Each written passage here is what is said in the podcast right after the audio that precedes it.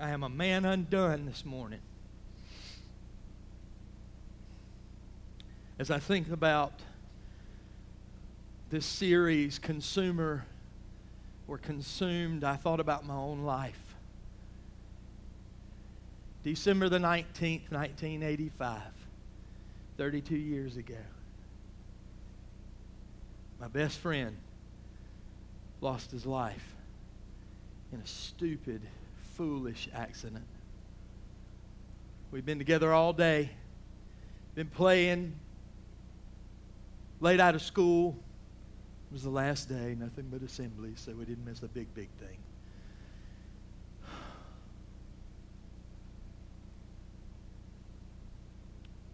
He left with my little brother on the back of a motorcycle, and when I close my eyes, I still see him. I see him turning around with a little ski mask on, a little 14 year old scrawny, drawed up kid, waving by. See you tomorrow, 4 o'clock in the afternoon in the winter. An hour later, my brother comes walking into the house. Actually, he comes running in, screaming. I don't know what was going on. I thought he'd run over a dog and flipped his motorcycle or something, you know. He says, Brian's been shot by one of our friends with a 12 gauge shotgun.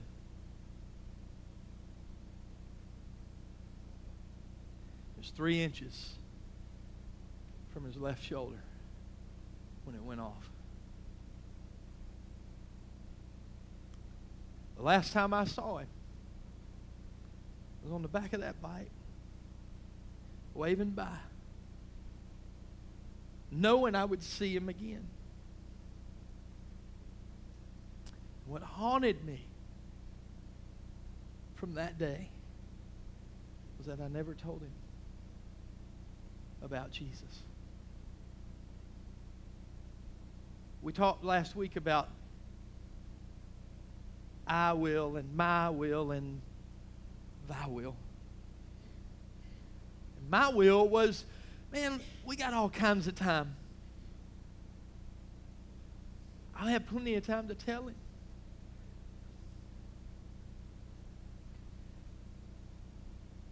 Thirty-two years.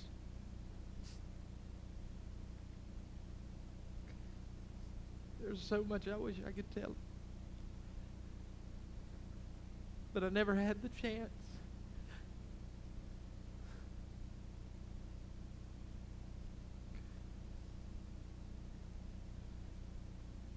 That's why I'm consumed.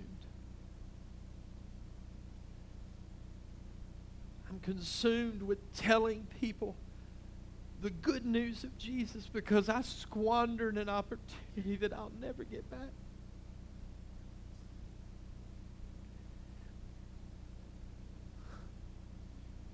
Pray I see him in heaven. But I don't know.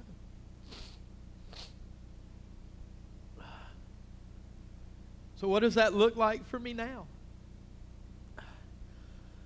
I could live in that place of regret and brokenness, but God lifted me up out of that and He said, That's not where you're going to live.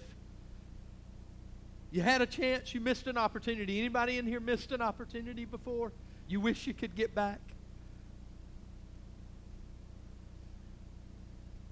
So I said, God, I'm going to follow you.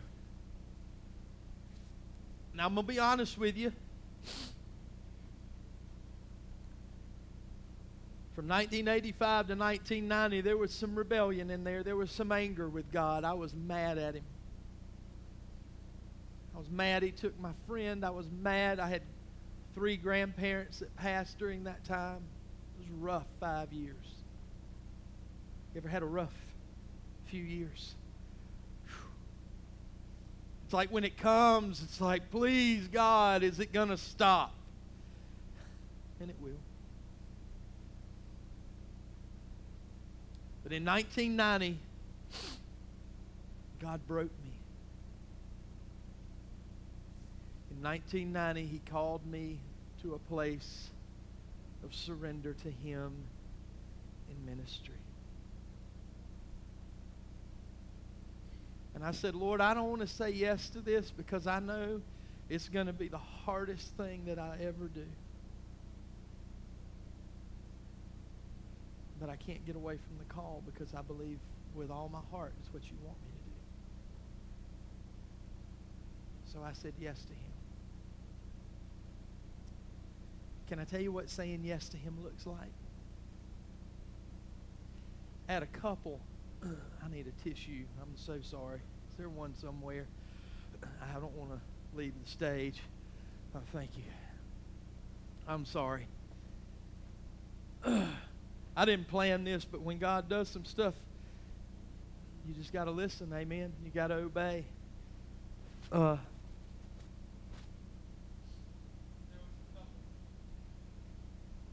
came in my office this week.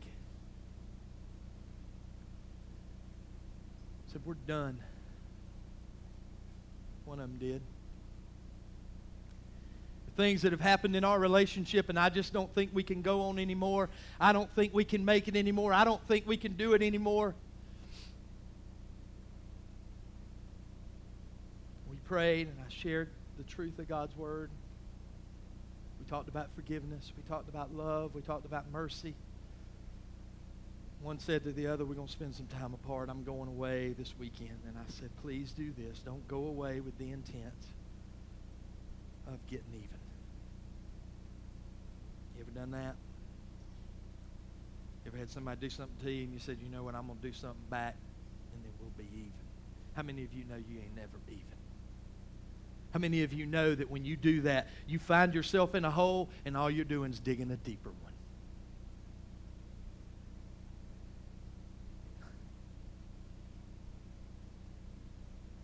Here's what consumed looks like. I'm at the Princeton campus this morning. And I had no idea if my words resonated with this family or not children, the whole deal. And I look out toward the front doors, and then they're coming walking through the foyer. Thursday, I got a couch in my office, and they couldn't have gotten farther apart on it. And this morning, they were hand in hand.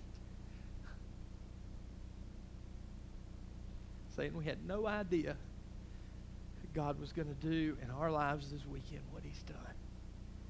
But we're so thankful. You will never regret the decision of looking toward heaven and saying, God, not my will, but thine be done.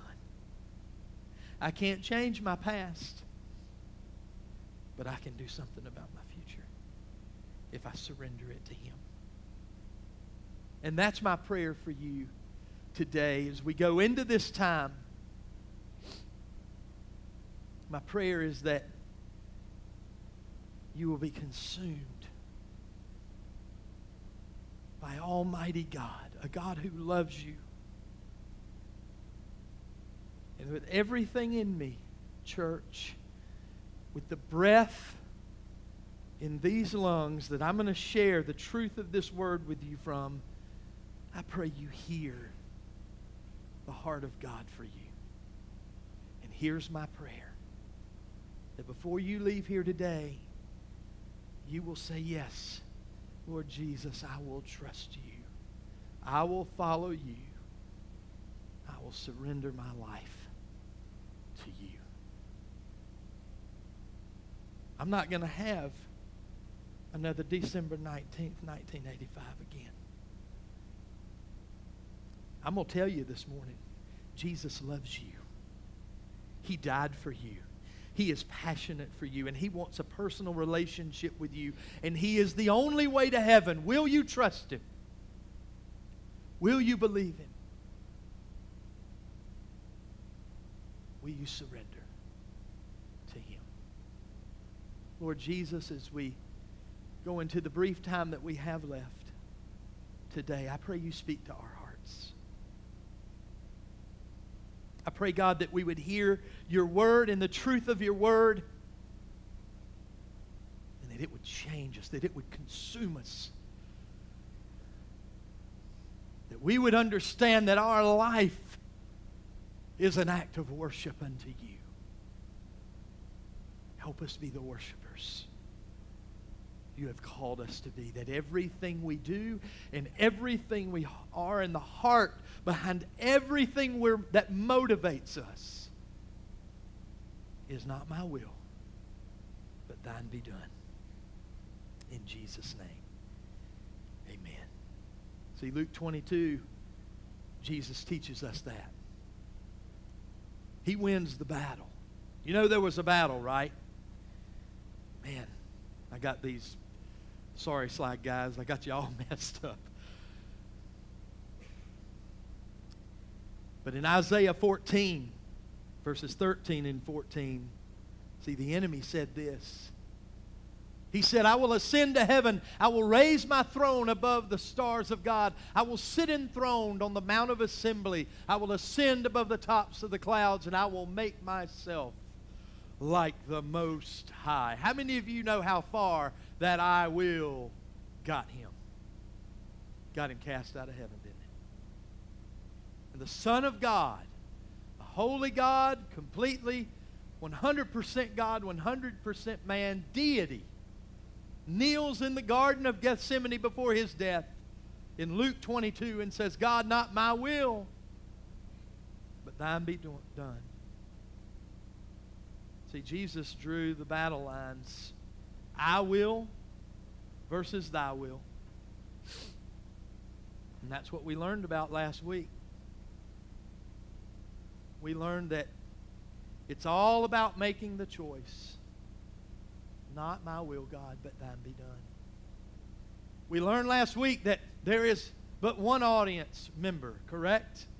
It is an audience of one, and his name is Jesus. The Apostle Paul urges us, understanding that in Romans 12 1, Therefore I urge you, brothers, in the view of God's mercy, in light of who he is and what he has done, to offer your bodies as living sacrifices holy and pleasing to God. This is your spiritual act of worship. So we're to offer ourselves, our bodies, as living sacrifices. God, use me. Use me in Bridge to Hope. Use me in the mobile medical unit. Use me. I had somebody ask me, said, We got a C section coming up on Thursday. Does the mobile medical do anything for that? Sorry, Miracle, you got to get your C section at Wayne Memorial. that wasn't Miracle that asked it, but her husband did. He was wondering if we could get a little hookup in the parking lot when church was over. the enemy doesn't want you to hear this. And here's how I know it.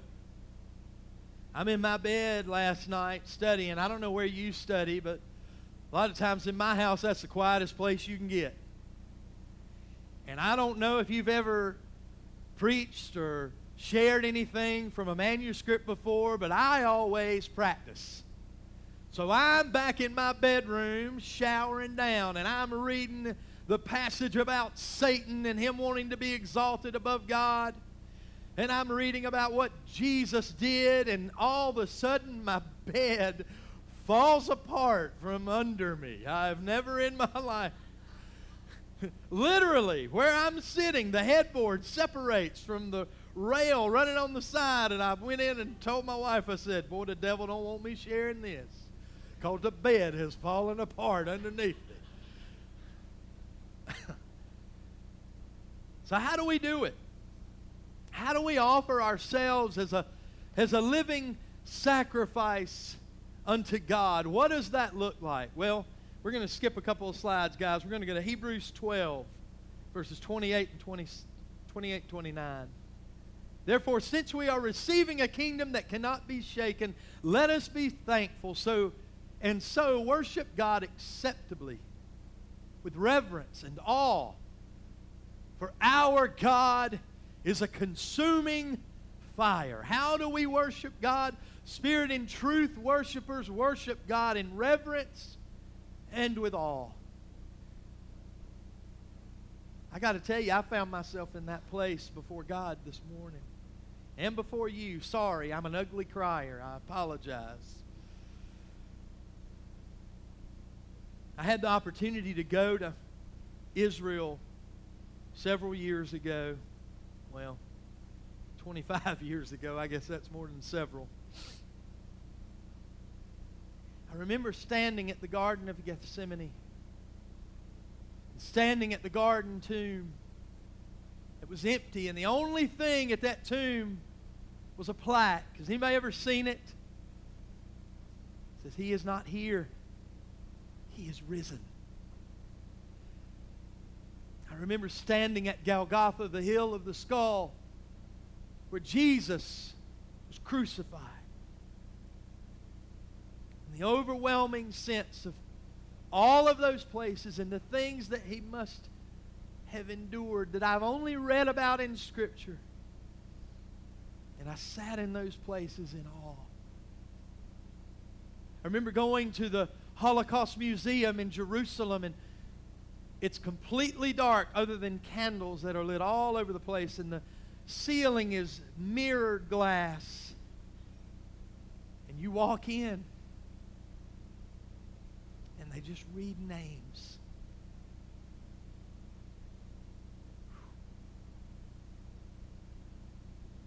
Sometimes in our experience with God, Sometimes, as we are worshiping Him in spirit and in truth, the only thing we can do is stand in awe of who He is. In the Old Testament, the Hebrew word most commonly used for awe or reverence is shakal. It means to bow down, to fall flat, to reverence Him. In Revelation 1 17, John on the Isle of Patmos, I'm going to read you a few other verses. says, I turned around to see the voice that was speaking to me, and when I turned and I saw someone like the Son of Man, dressed in a robe, reaching down to his feet, with a golden sash around his chest. In his right hand he held seven stars. Out of his mouth came a sharp, double edged sword. His face was like the sun shining in all its brilliance. And here's what John says When I saw him, I fell at his feet as though I was dead. The prophet Isaiah, in Isaiah chapter 6, he says, In the year that Uzziah, King Uzziah died, I saw the Lord seated on a throne, high and exalted, and the train of his robe filled the temple. And above him were seraphs, and each had six wings, with two wings that covered their faces, two that covered their feet, and two they were flying. They were calling to one another, Holy, holy, holy is the Lord God Almighty. The whole earth is full of his glory At the sound of their voices, the doorposts and thresholds shook. The temple was filled with smoke. He said, Woe to me, I cried. I am ruined, for I am a man of unclean lips. Sometimes in the presence of God, all we can do is stand in awe. Kneel, bow. Maybe it's cry. Maybe as Isaiah did, bow down and say, I am ruined. Maybe it's like Moses with the burning bush, where he removed his shoes.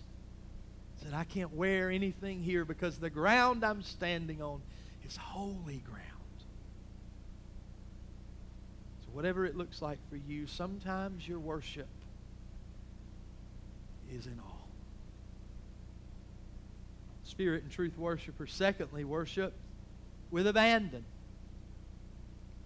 You may look around you sometimes here on Sunday morning and see somebody lifting their hands, see somebody clapping. They're worshiping God with abandon. They're, they're giving God their expression of praise and adoration and worship.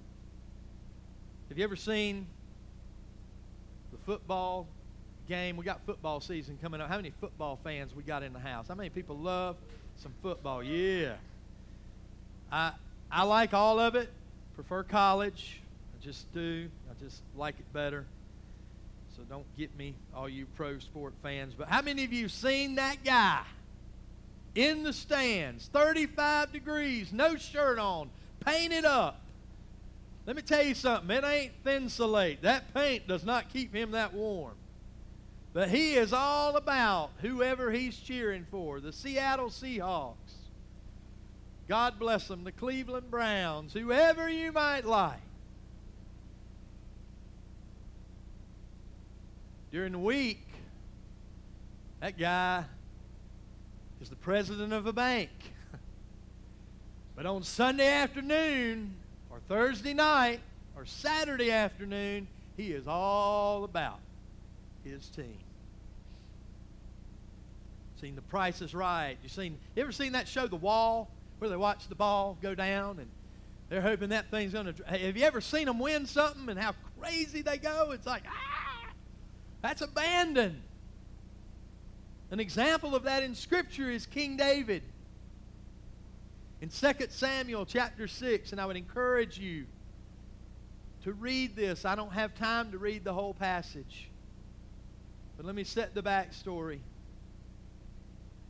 What happened is the Ark of the Covenant, where the presence of God dwelled, was being carried. They had it on a, an ox and the ox stumbled, the ark stumbled, and one of the guys that was walking with them grabbed the ark. You remember the story and what happened? Fell dead. Said God was angry. And he died. And what happened? What was David's response to that? The Bible says David got mad because of what God did. He said, I don't know if I can be around this thing. God, I don't know if I can do this. And so he sent it away. The Bible says he sent the ark away for three months. He heard about the blessing that was coming into this man's home.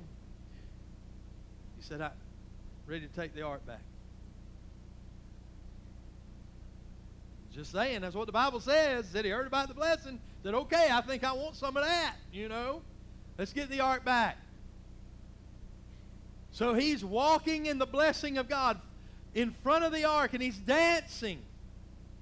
And the Bible says that he takes off his kingly robe and he's got on his undergarments. Now, it was just apparel that you wore under the robe. Well, his wife saw him.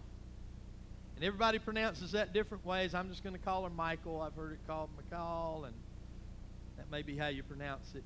But she sees him dancing. She's like, well, that's a fine howdy do. She didn't say it that way, but you know. Just imagine that, you know, coming from somebody who's not a country boy from Georgia. All right. But anyway, isn't that something? Seeing you all dancing around in with your robe off in front of the people. You're the king. What are you doing? Presence of God is back. It is before me. We have the Ark of the Covenant. This is time for worship and celebration. And David replied, In God's presence. The message paraphrases it this way. I like this paraphrase. It says, I will dance to God's glory. To whose glory? To God's glory. He didn't care who was around. He said, I will be more, or rather, more recklessly even than this. One translation of the Bible says, I will become even more undignified than this. You think this is something? I'm in the presence of the living Almighty God. And I'm going to give him the honor and the worship that he is due. He says, and as far as I'm concerned, I'll gladly look like a fool. I don't because I am so thankful. You ever been so thankful you didn't care what anybody thought, what anybody said? I remember one Christmas we gave our son uh, some pocket knives in a I don't know if it was us or if it was his grandparents, but he got it in a he got it in a stocking. It's about I don't know six. Only using under my supervision. It's all good, you know. Opens up the stock and looks in it, finds two knives. And I've got it on video. I didn't want to show it because I didn't want to completely embarrass him. Because I've got two boys. I will let him remain, uh, remain as anonymous as he possibly can. So you've got it narrowed down to two. Yeah, it's a 50 50 shot. So he opens it up.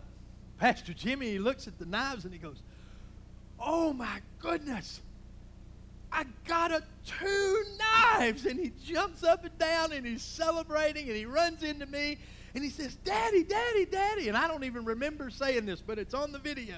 He said, Daddy, Daddy, Daddy, I got two knives. And the best response I could come up with was, somebody's going to get cut. I mean, you, you got a six year old, wow, you know, I mean, stitches are forthcoming. But uh, no, he never got cut with the knives. But he was so excited he couldn't contain himself. He's excited about knives. The guy's excited about football. We get to celebrate the God of the universe that created everything. Have you ever been just so overwhelmed that it's like, I don't care now if you run around here in your underwear? we will probably have you locked up. Don't do that. We're not saying that. But you worship God. You love on Him. He desires our worship. And then lastly, spirit and truth worshipers seek intimacy with God. Intimacy with God. Psalm 27 4. One thing I have desired of the Lord, that I will that that will I seek rather, that I may dwell in the house of the Lord all the days of my life, to behold the beauty of the Lord and to inquire of his temple. You want to know why the Bible says that David was a man after God's own heart? You ever studied the life of David? He kind of messed up some, didn't he? He kind of messed up big time. You know? We, the one we always go to is the sin with Bathsheba. He slept with one of his officers' wives, and he was out in the battle, and the man comes home, and he sends for him. He's like, hey, you need to come back because she's pregnant. Man, I got to get him back. I got to get him in the house with his wife. Well, what he didn't count on was that this guy was honorable. He said, my men are sleeping out in a field somewhere, I will not sleep in my house when my men are gone. So he said, okay, take him back to the battlefield. So, lust of the flesh. He messed up because he responded to that. And then what did he do? He sent him into the battle and said, all right, when we get in the heat of the battle, I want you to back away. And he died. Now, he was home when this happened. Was he guilty of the murder? Absolutely. So we see that part of his life, and you're like, golly, man, how could the Bible say that David was a man after God's own heart? Because David sought the desire that he had was that I would dwell in the house of the Lord forever. I would behold his beauty, and I would inquire in his temple because he came to God in brokenness and contrition and asked the Lord to forgive him. And guess what God did? He was faithful to forgive him. He is faithful to forgive you today. You say, Preacher, you just don't know what I've done. God desires to do three things. And he desires this in his relationship with you. He wants to dwell with you. He wants you to behold him. And he wants you to inquire of him. The closest human relationship that I can think of that I can parallel with this in my personal life is the relationship that I have with my wife.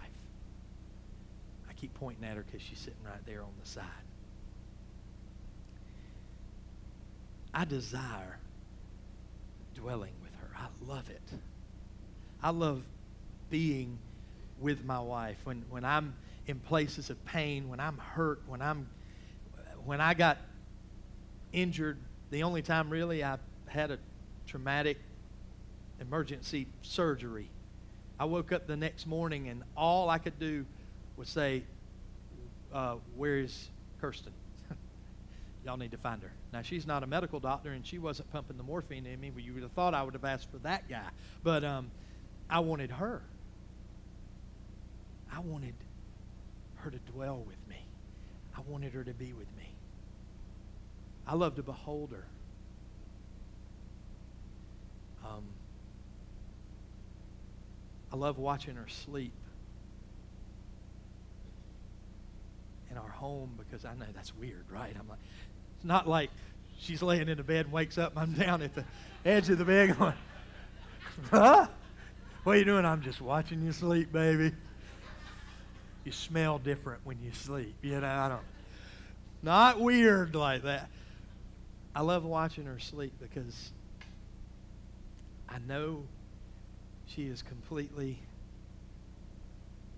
satisfied. She has let go of all inhibition and she says, I'm in a place where I can let go and I can rest. This is a place I can do that. And I love that God has given me what she needs to do that. I love that. And I love to serve her. I don't always do it as I should. And this is the green light, baby. Pretty much anything you want after today. Do it today, though. Do it in this 24 hour period. But I do love to serve her. I love her. To, I love knowing she feels secure. I love her knowing I'm going to be there. It is the closest parallel that I can find to God's desired relationship with us. We are the bride of Christ. What does he want for us? He wants to dwell with us. He wants to behold us. He wants to look at us and say, well done. And he wants us to serve him. He wants us to honor him. He wants us to inquire about him. He wants us to have a life with him. And maybe you're here today and maybe you've you've got that. Maybe you've entered into that. Maybe maybe you're like that woman at the well. Jesus on his way to Samaria, he goes and he's going heading to Galilee and in John 4 it says he he's on that journey and he's thirsty. He goes and this woman comes to draw him water and he says, "Will you give me something to drink?" And she says, "Well, why would you want me to? Because I'm I'm a Samaritan woman and you're a Jew." And Jews don't have anything to do with Samaritan women. He said, if you knew who I was, you would give me something to drink. Furthermore, I can give you something to drink. You drink from this well, Jacob's well, is what the Bible says it was. You will be thirsty again. But I can give you living water, and you will never thirst again. And then you remember what he does? You remember what Jesus says to her? He says, Go. Go and tell your husband. She says, Oh, I'm not married. He said, That's exactly right. As a matter of fact, you've had five husbands, and the one that you're with now, you're not married to. And then what does he say? He says, Whoever drinks the water I give will never thirst again. The water I give will become a spring of water flowing inside him, and it will give him eternal life. And then he says, to this lady. And it's in the very beginning of my notes. Or she says, Sir, I perceive that you're a prophet. I perceive that you know things about me that nobody else knows. And yet, you came to this well. You asked something from me, which indicates to me that you find some value and worth in me, even though you know everything about me. And then he goes on to tell her how the, his desire, in that one day, you will worship me in spirit and in truth. God's desire for you and God's desire for me is that we worship him in spirit and in truth. That we have those moments where we say, Lord, I'm just, I just stand in awe of who you are. Those moments where we celebrate him. And then that daily we walk in intimacy with him. Because Jesus knows everything about you, and yet he still loves you. That's a beautiful thing. That is a refreshing thing to me. It is something that brings me tremendous hope. Because I know me. I know my life. I know the things I've done. And there are times I have a hard time thinking God could love me. How could God forgive me? But I'm telling you, he does. Just like he did that woman at the well. He is calling to you. And he's saying, I know everything about you. Will you worship me in spirit and in truth? Will you receive me unto yourself and take the living water that I have to give you and never thirst again? God, that's our prayer today. Our prayer is that we will receive you in our life. That we'll not squander this moment, Lord, but that we will say yes to you. That we will say, God, I will follow you. Just as you sat down with the woman at the well and read her mail, God, today you have read mine. God, I'm I'm a mess. And I need you. And today I say yes to you. Is that you here today? Would you trust him enough to follow him? Would you trust him enough to say, Lord, I'm going to surrender everything I have Because I have encountered a God today, the only true and living God, who knows everything about me. And yet he still loves me. Today I receive you, Lord, in my life and in my heart. If that is you today, right where you are, would you just lift your hand? And say, God, I surrender to you right now. I'm going to trust you. I'm going to obey you. I'm going to live for you. I see those hands. God, thank you so much for what you have done in this place today. And we celebrate, God, the gift that you have given, the living water that these that are here today have chosen to drink. For those of us that have already made that decision, challenge us to always go out as the woman at the well did and tell everyone she knows, oh, come and meet the man who knew everything about me, who told me everything. I believe he is the Messiah. May we always be faithful, pointing people to you, Lord Jesus. In Christ's name we pray.